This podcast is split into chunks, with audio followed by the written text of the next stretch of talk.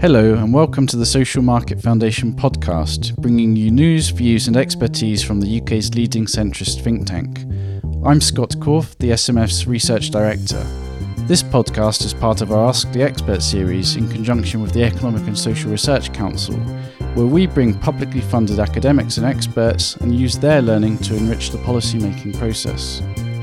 Today we're speaking to Professor Sue Yeandle from the University of Sheffield. Sue is a director of Circle at the university, and that stands for Centre for International Research on Care, Labour and Equalities.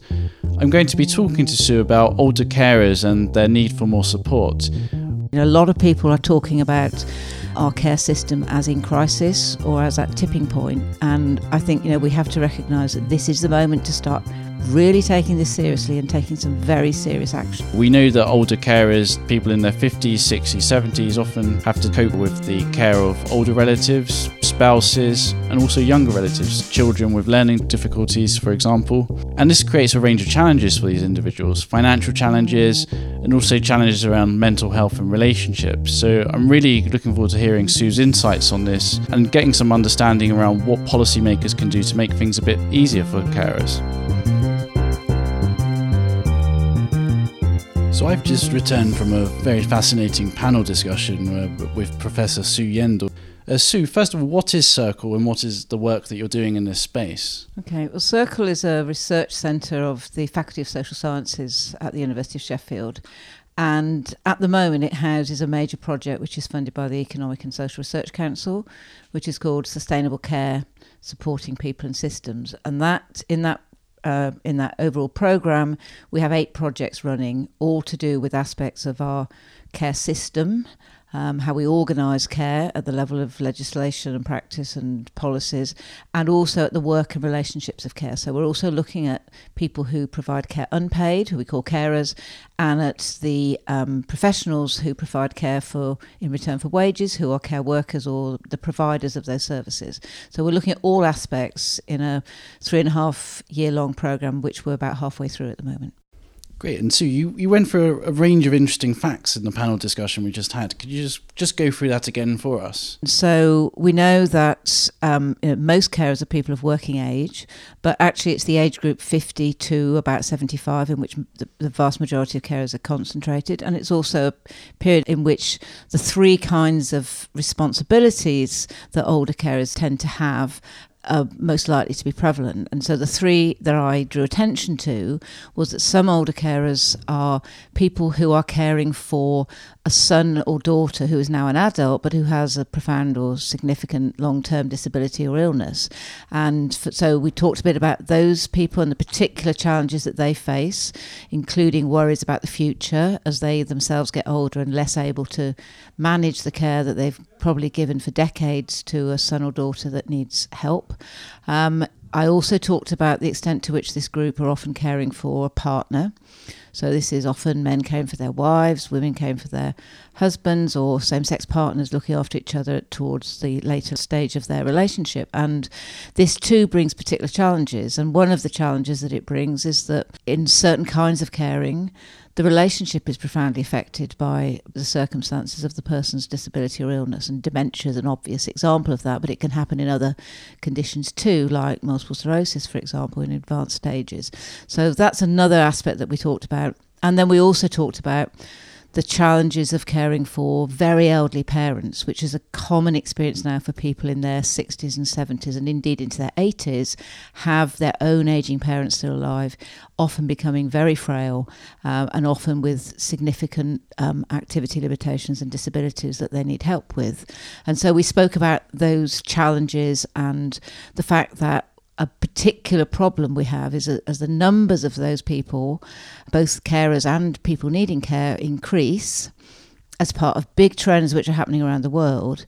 What we're seeing in Britain is that some of the support that we're offering is actually declining, and the numbers of people receiving home care through their local authorities, for example, has been declining, and we've seen a reduction in, you know, shockingly in the numbers of carers receiving support, even though numbers have always been quite small, that's not improved despite changes in the law which suggested that that would be something we would put more emphasis on. And why has that support been declining? Well, I think we have to, you know, recognise that the ten years of uh, financial constraint that followed the global financial crisis, particular choices were made about where the axe should fall there, and it fell very hard on local authorities, and particularly in some of the local authorities which had the toughest socio-economic settings to deal with and where care need was greatest. And so, for some local authorities, it's simply been impossible to deliver on their obligations or their, what they would hope to be able to do because they simply haven't had the resources to do that. And you know, carers almost have become the shock absorbers in the system. And we know what happens when the shock absorbers themselves get damaged, the whole system crashes. So, you know, this is where we are actually. Know, a lot of people are talking about our care system as in crisis or as at tipping point. And I think, you know, we have to recognise that this is the moment to start really taking this seriously and taking some very serious action to address some of these problems. Do you a sense that the government's attitude is starting to move in the right direction on this issue? We've had care really rise to prominence in the news recently, and then the government under under Boris Johnson has made some signs around austerity being over, a move to a fiscal policy where the government's perhaps a bit more willing to spend some money. Um, so yeah. Is their attitude to care moving in the right direction? I think what we're seeing is across all parties a, a genuine understanding that this is an issue that has to be sorted out. Whether any party will have the courage to actually sort it out, I think remains to be seen. What would be great would be to see cross party agreement reached. You know, in other countries that faced up to these problems earlier than us, and the German government would be a good example of a country which, you know, several decades ago now decided that it had to raise additional resources and it had to change its system so that it could face this challenge. The Japanese government did the same thing. These were not uncontroversial, and there were differences of view about what should happen, but they have reached a settlement which has produced more services for care and more resources in the system. And I think we have to go in that direction. So I just hope that in the next general election we can get to the point where people can be seeking agreement and a way forward rather than to simply criticise each other for past failures, which, to be honest, can be seen in all parties. So, if government wants to do some positive policy measures in this space, and you, you mentioned Japan and Germany there, what specifically do you think the UK government should adopt from the Japanese and German models and, and apply them to this country? It's not so much that we directly adopt it, but you know, we recognise that, for example, in both those countries, and Korea as another example, they decided that they wanted to raise resources through an insurance model, which would give people something they were paying into from which they could benefit later. And the really interesting contrast between the Japanese and the German approaches was that the Japanese modelled theirs to some degree on the German system, but they chose not to have one feature, which was they chose not to have the feature where family members could draw cash out as a compensation for providing care. And so, what's happened in the German system is that they've created more informal carers, whereas the Japanese system has created more care services that people can access where the person they care for gets professional support. And the key driver for the Japanese in that was that they could not risk having people drop out of their labour market because they saw that as too big an economic risk in their society, which has you know, a very ageing population and very low population growth. One thing I think Japan is doing in the care space is using technology and increasingly exploring the role of robotics in providing care to individuals. Is that is that something you could see the UK adopting going forward, or do you think we're a bit more nervous about removing human care and replacing it with robot care? Well, I, th- I wouldn't equate the introduction of robotics necessarily with removing human care. I think there are a number of things which robotics can help with, and we see that in some of the best examples around the world. And you know, if you go to the international fairs that occur at places like the International Federation of Aging, for example, has has regular meetings where you see all these products on show, and you can see that some of them have potential. Others are going to be vastly expensive and will never be things which could possibly be offered to the whole population. So I think we need to take a practical approach to technology. What will technology help with? and what will it help with at scale because that's where the challenge is at the moment is doing things at a, a sufficient volume that we really are making a difference and doing things which help people give them additional dignity without taking away the precious human contact that both older disabled people and carers really value. Hmm. And I think perhaps technology can make things a bit easier for individuals that are caring for relatives. So, one thing that was mentioned in, in the event was people managing relatives across two households. So perhaps you're managing or helping your parents that are living further away. Technology could perhaps help in that sense if you've got a sensor fitted to a kettle, so you know whether your mother's put the kettle on in the morning or not. If they haven't, it might be a sign that you should go and check and see that she's okay. We've got a team that's looking particularly at that topic, and we've done research on that in previous uh, programs of work that I've been involved in. Um, and I see that as a really important set of developments. There are a lot of things that technology can help with. It can help with communication. So that can be about communicating between family members about what is needed in a situation. Perhaps mum's got dementia and is struggling now with aspects of everyday life. Different family members need to know what's going on and how they can help. That can be done through an app or through you know th- that kind of remote communication where everybody can be put in the picture at the same time. That's really possible using everyday technologies that you and I probably already have. There are things which can indicate if there's a problem. So we've got monitoring and alert devices which can be really helpful or they can be protective to people, make them feel safer, like you know monitors on their front door, so that if they're worried about opening the door, uh, they know somebody is monitoring that situation and can intervene if they're frightened or nervous about who they answer the door to. So there's a lot of things that we can do. What we can't see those as is a substitute for many of the very practical and emotionally charged things that happen to people in everyday life. And, you know, key issues that people have to deal with are their personal care. They're getting dressed and getting out of bed and getting back into bed at the end of the day, getting washed or showered as regularly as they would like, their hair being attended to. You know, all of these things matter to people. They're about their dignity. So if we don't have time for any of this, and if we, you know, I, I don't see robots addressing some of those things. So we have to also find a way to support people, whether they're professionals who are their care workers, many of whom are very dedicated, caring, and you know offer excellent support to older people, which is really valued. But often in a framework which is really difficult because their visits are too short, or they can't actually do the additional things that they notice that day when they go. So it's those things I think we need to pay more attention to. Right, and so one other thing that came up at, at the event and we discussed in, in some detail was gender. We, uh, we know gender is sort of a very much a hot topic these days in a, in a whole range of policy spaces. One of the stats you gave to us was the divide, the gender divide in caring, which I think showed about 60% of carers are women, about 40% are men. Could you just tell me a bit more about why we do have this gender divide? And then also, I'd be really interested in your thoughts around whether this is an issue, it's whether it's something we need to address through policy. Do we need to get towards a situation where care is 50 50 between men and women? Well, for many centuries, the care of sick or frail people was the role of women in most societies. Most societies are like ours. That was that was the the expectation. In our society, it tended to be expected that the unmarried daughter would provide care. You know, in large families, the daughter that didn't marry would end up caring for the parents. In Japanese society, it was the eldest son's wife who was expected to support her parents-in-law. You know, these cultures have developed these these arrangements, and they're part of our deeply gendered societies that we've emerged from. But as you mentioned, gender is a hot topic, and gender equality is a hot topic. And of course, one of the things that has happened in the last particularly in the last 50 years, as far more women have received an education, have you know are qualified to do significant jobs and or want to be active in the labour market. And indeed our whole societies are now based upon the presumption that every adult will be earning a, a living and that's how we pay our bills.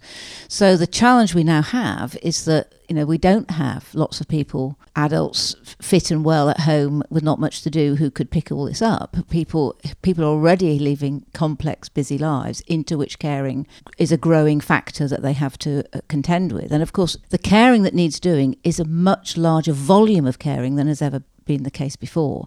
People are living longer, but they're living longer with frailties and disabilities, as we mentioned in the in the earlier event. And one thing you just mentioned there, Sue, was women are increasingly expected to be in the labour market and to be working, and a lot of carers are also workers. They're also engaged in paid employment. And this presents its own set of challenges. How do you balance caring for uh, a child or a parent with the need to go to work and earn a salary? What do you think we need to do to help carers that need to be in employment? Well, I think we need to recognise that we need a kind of a wider infrastructure of support that supports the individual worker that's facing that particular challenge at that particular life stage, and it supports their employer. Because what employers don't want is to suddenly find overnight an experienced, valued worker, whether they're at the top of the tree or in a more lowly job, but perhaps you know have exceptional knowledge and a contribution of the way the company works, which is really valuable. They don't want those people to just disappear overnight. It's really difficult for companies to manage that,